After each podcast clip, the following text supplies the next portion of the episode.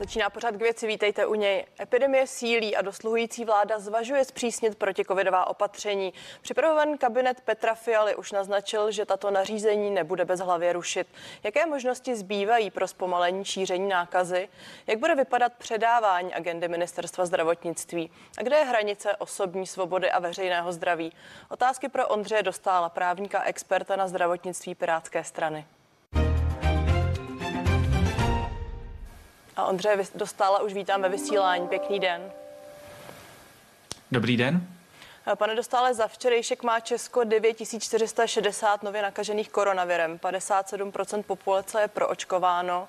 Adam Vojtěch dnes jednal s hlavní hygieničkou a nic zásadního to jednání, když to řeknu velmi jednoduše, nepřinoslo. Jen návrh, že u akcí nad tisíc lidí se nebudou uznávat antigenní testy. Kontroly mají být také v lyžařských střediscích.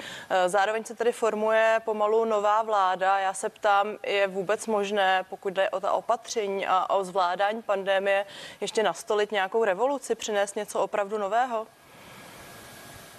Já jsem přesvědčený, že je možno eh, začít eh, ta opatření eh, dělat významně cíleněji, než je tomu dnes. Podstatné je, kolik lidí se nám ocitá v nemocnicích a v těžkých stavech na JIPech s tím, že se jedná zejména o seniory a lidé v rizikových skupinách. Na druhou stranu se nám takřka vůbec neobjevují v nemocnicích lidé, kteří již COVID prodělali, přesto jsou však stávajícími opatřeními nuceni buď do placených testů nebo do očkování. Čili toto by byl první první krok k obnovení důvěry eh, nechat být eh, ty osoby již imunní a naopak soustředit síly zdravotnického systému na individuální ochranu těch osob, které jsou v největším riziku, ať už očkováním nebo kvalitní zdravotní péčí. A to tedy jak od vás, tak eh, z řad opozice slyším často, nicméně poslanec Julius Špičák z Hnutí Ano včera upozornil, že neviděl nějaký konkrétní plán opozice, respektive pravděpodobně budoucí vlády na to, jak zvládat pandemii. Já se proto ptám, jestli opravdu nějaký existuje. Tak eh, předně je nutno říct, eh, že eh, každý plán se bude upravovat operativně právě podle toho, jak se nám budou plnit nemocnice a kolik bude nakažených. Za současné řízení epidemie samozřejmě odpovídá vláda, protože vláda ta opatření vydává, čili pan premiér Babiš a pan ministr Vojtěch. Opozice nemá ani dostatečný přístup k datům, která jsou nutná pro cílení těch opatření, ale věřím, že toto se hned s nástupem pana profesora Válka na ministerstvo zdravotnictví zdravotnictví změní. Já se omlouvám, ale eh, my máme k dispozici eh, také vlastně dokument prohlášení programové nová koalice a tam opravdu o této oblasti, o zvládání pandemie není ani slovo. A poté, mě se chce zeptat, poté, co jsme tady v roce, eh, poslední rok a půl měli covid zvládat, mohla nová vláda předpokládat, že jak si úplně vymizí, nebo proč v tom dokumentu vůbec ne, nejsou nějaké zmínky o covidu? Tak eh, v tento moment eh, víme, že eh, ta situace naštěstí není zdaleka tak špatná jako v loňském roce, že se tady objevuje jak protektivní účinek očkování, tak protektivní účinek toho, že mnozí lidé COVID prodělali. Já nejsem odpovědný za vládní prohlášení nové vlády, ale jsem přesvědčený, že s tímto vláda počítá. Na druhou stranu jsou tady trvalé problémy, které jsou způsobené i nastavením úhradových systémů a zdravotnictví jako celku. To znamená, že zejména v oblasti primární péče bohužel eh, ten systém demotivuje eh, k tomu, aby praktičtí lékaři přímo navštívovali eh, ty osoby, které jsou v největším riziku. Přitom toto je záležitost, kterou je možno dobrým řízením zajistit velmi brzy. Věřím, že o tom budou budoucí ministři jednat jak s pojišťovnami, tak s primární péčí co nejdříve. Já se vás pochopitelně ptáme z pozice zdravotního experta. Už eh, v médiích zaznívá, že post ministra zdravotnictví připadne eh, pravděpodobně kandidátovi ze z koalice spolu. Přesto předpokládám, že Pirátská strana bude u těch rozhodování a eh, budete tam mít poslance, kteří se budou moc podílet na tom spolurozhodování. Proto tyto dotazy směřují i na vás. Pojďme dál.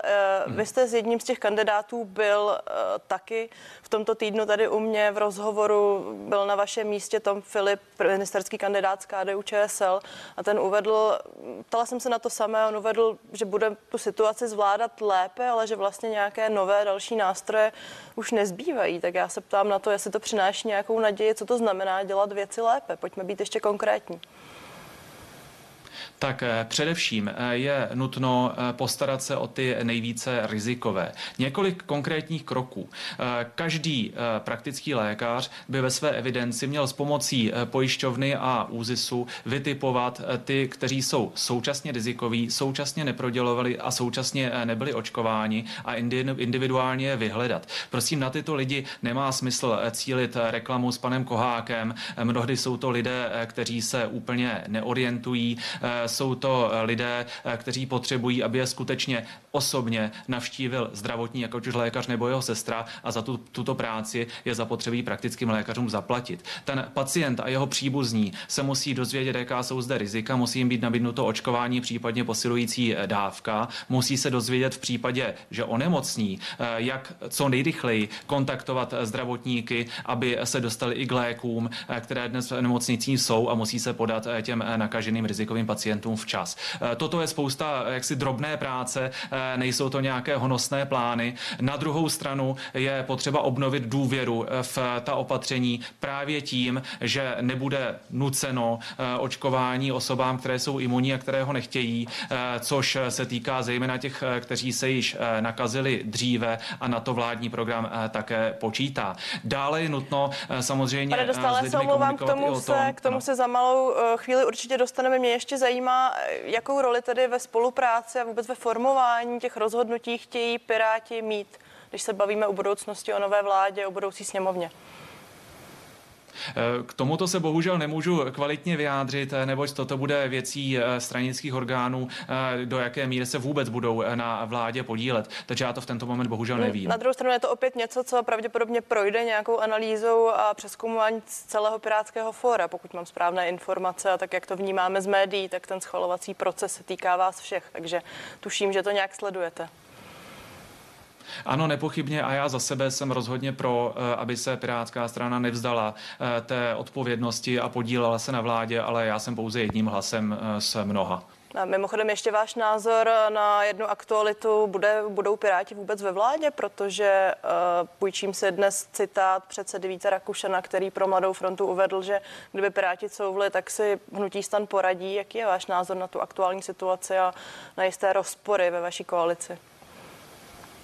Tak eh, vzhledem k počtu hlasů v poslanecké sněmovně eh, si eh, nepochybně poradí co do většiny i čtyř koalice. Ta koalice nemusí být pětičlená. Na druhou stranu, jak už jsem řekl, byl bych velmi pro, aby se neměnilo to, co bylo před volbami slíbeno a aby pan Bartoš s panem Rakušanem dospěli k dohodě samozřejmě i s tou druhou částí vládní koalice. Právník a expert na zdravotnictví z Pirátské strany Ondřej Dostal zůstává hostem pořadu k věci.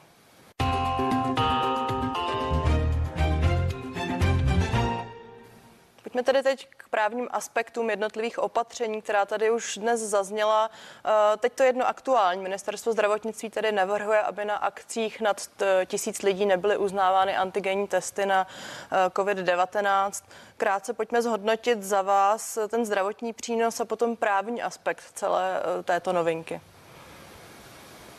Tak eh, určitě PCR testy jsou spolehlivější. Na druhou stranu, eh, v tento moment stále budou na ty velké akce eh, moci osoby, které buď měli pozitivní test minulých 180 dnů, jo, kteří takzvaně prodělali, nebo kteří byli očkováni, ti se mají za bezinfekční, ačkoliv zase z dostupných dat nevyplývá, že by se u očkovaných ty jaksi přenosy neobjevovaly, zejména pokud neměli třetí dávku. Na druhou stranu, nutnost mít PCR na velké akce bude znamenat obrovský výdaj eh, pro každého, kdo si dnes ty testy musí platit, eh, byť eh, třeba rizikový není. Čili v tomto ohledu je to opatření nesprávně konstruované, je do určité míry diskriminační.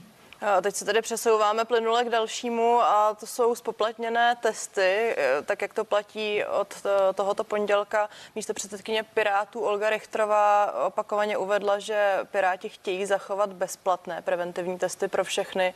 E, naopak koalice spolu, která teda znovu opakují pravděpodobně bude držet rezort, už naznačila, že by v tuto chvíli poplatky spíše nerušila. Tak budou podle vás ve finále Piráti usilovat o bezplatné testování nebo se přikloní k té variantě druhé koalice?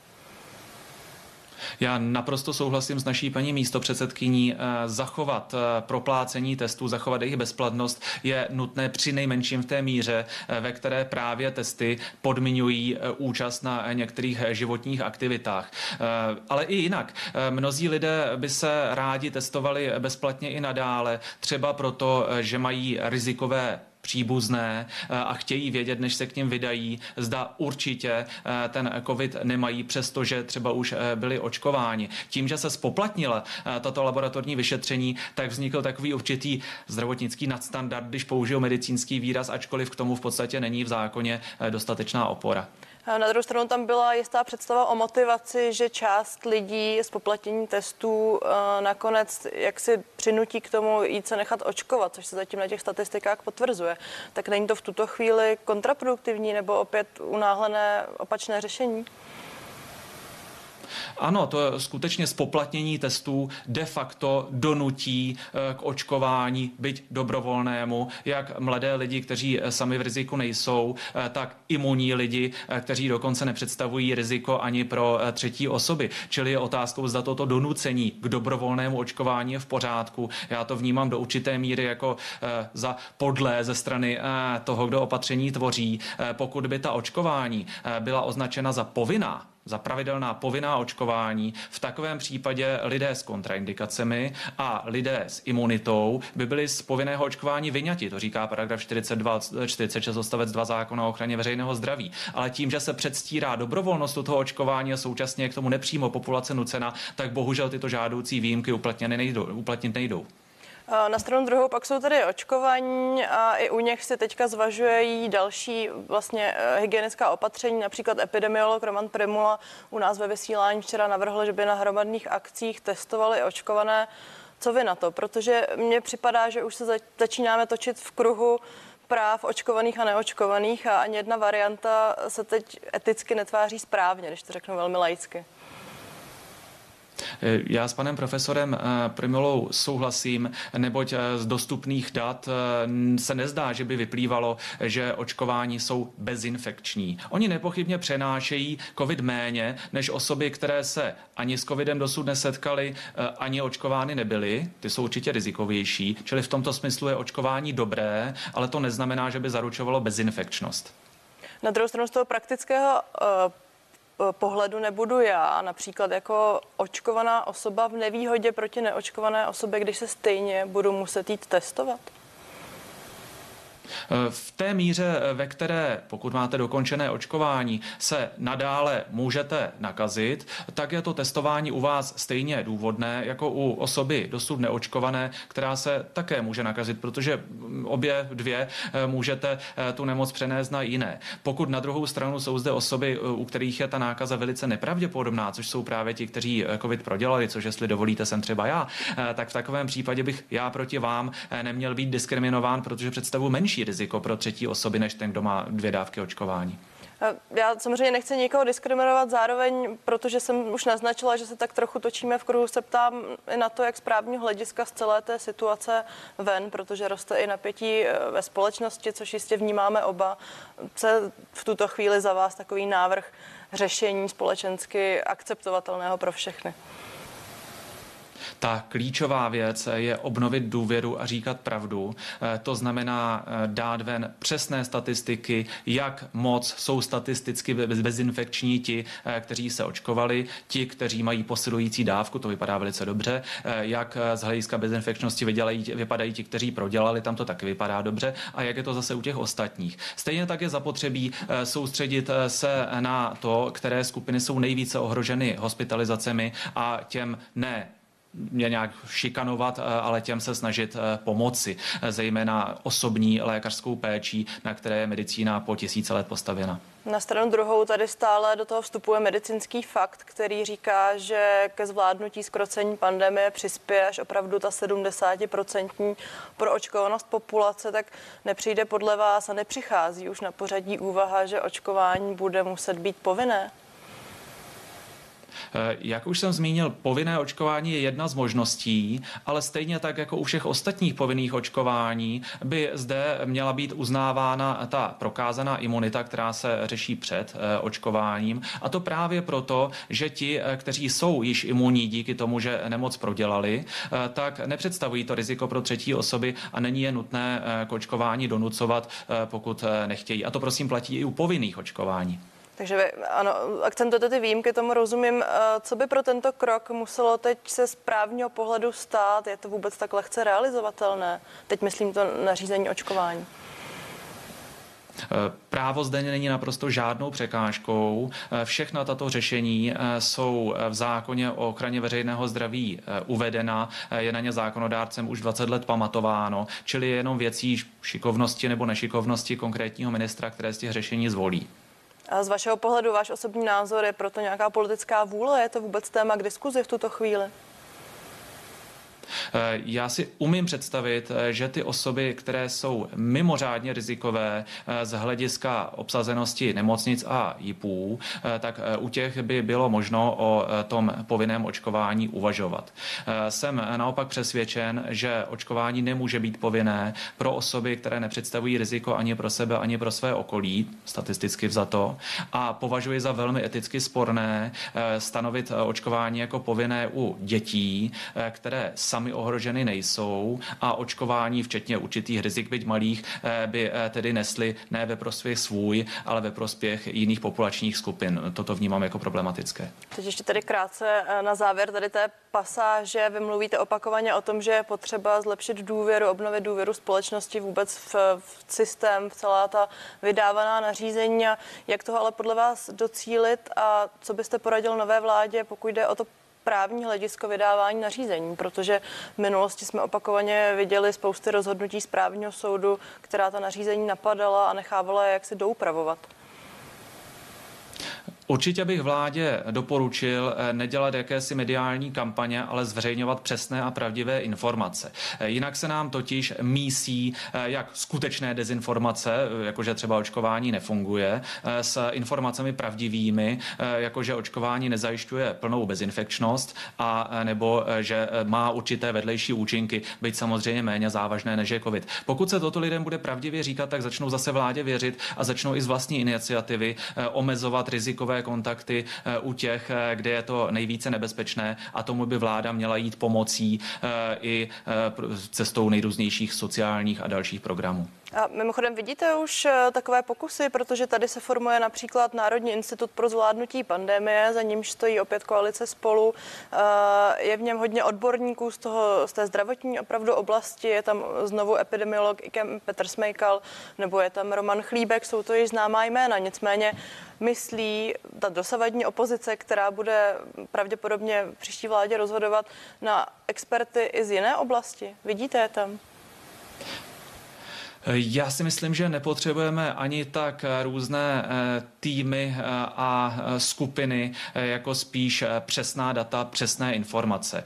Ta už si informovaná česká populace určitě sama vyhodnotí. Samozřejmě bude dobře, pokud k tomu bude dostávat komentáře od slovutných nejenom lékařů a nejenom virologů, ale též ekonomů a sociologů, protože druhou stranou každého opatření jsou obrovské dopady na podnikatelskou sféru, na živnostníky, eh, na rodiče s dětmi a podobně. A pokud vláda chce eh, udržet důvěru populace, tak u každého opatření musí také myslet jak na to, jaké náklady vznikají z toho opatření a jakým způsobem se postará o ty, na které dopadnou, protože jinak eh, vyvolává pochopitelnou rezistenci u lidí, na které se zapomnělo.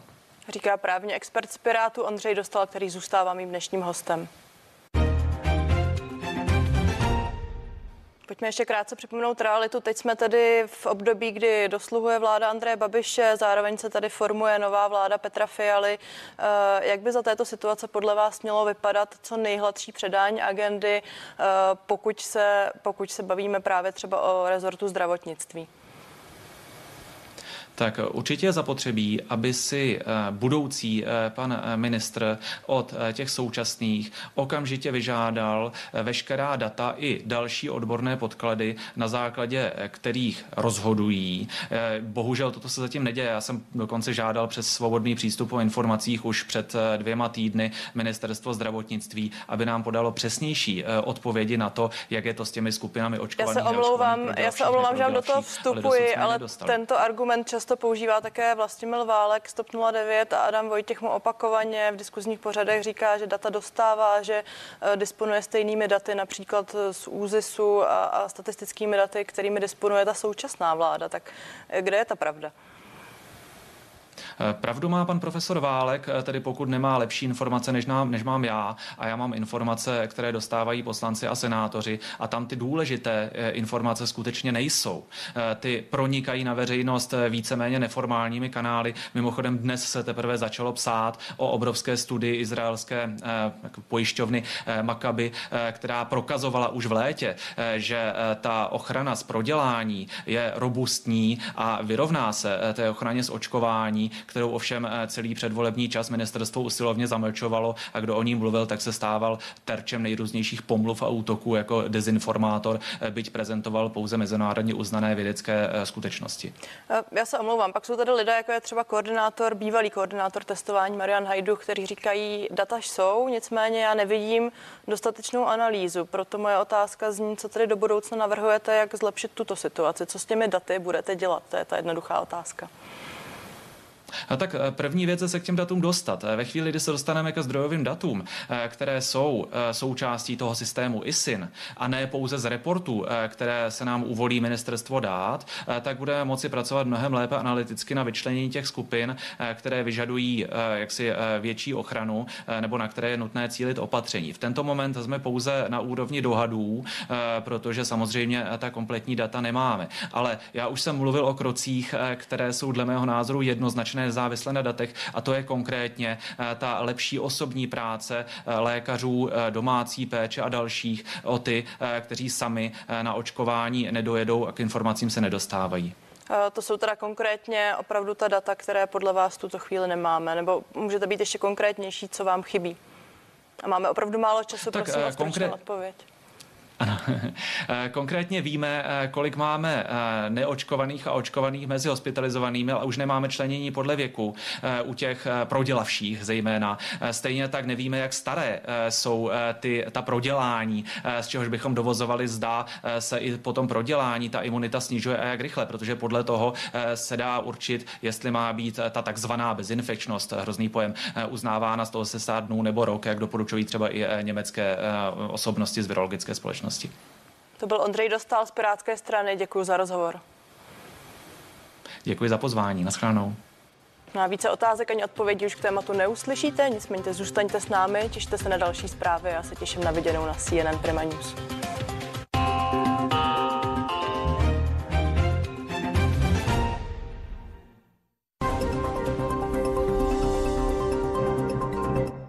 Co země, to jiné tradice? Tady vidíš tu rozmanitost. I jiné tradiční pokrmy. Sushi, pasta